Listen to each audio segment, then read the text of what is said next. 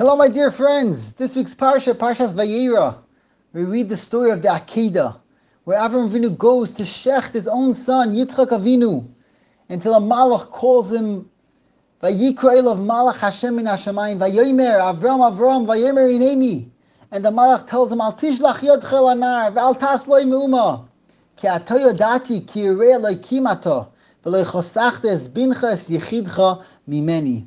How did Avram Avinu know? That HaKadosh Baruch Hu doesn't want him to shecht Yitzchak. HaKadosh Baruch Hu himself told him, Kach es bincha es yechidcha asher es Yitzchak, and go and shecht him. And suddenly a malach calls him out from the Shemaim and tells him, don't shecht him. How did Avraham Avinu know that this is Hashem's will?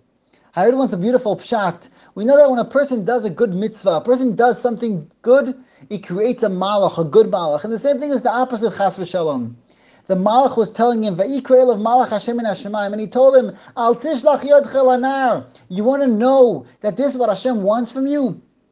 Atayodati ki kim ata, v'loi chosachta espincha yechidcha mimeni. Look at me. I am that Malach that was created from you doing Ratzon Hashem. HaKadosh Baruch Hu not wanting to really shecht Yitzchak. HaKadosh Baruch Hu just wanted to show and see that you are a Kim. And that's why I was created already. The Malach is here.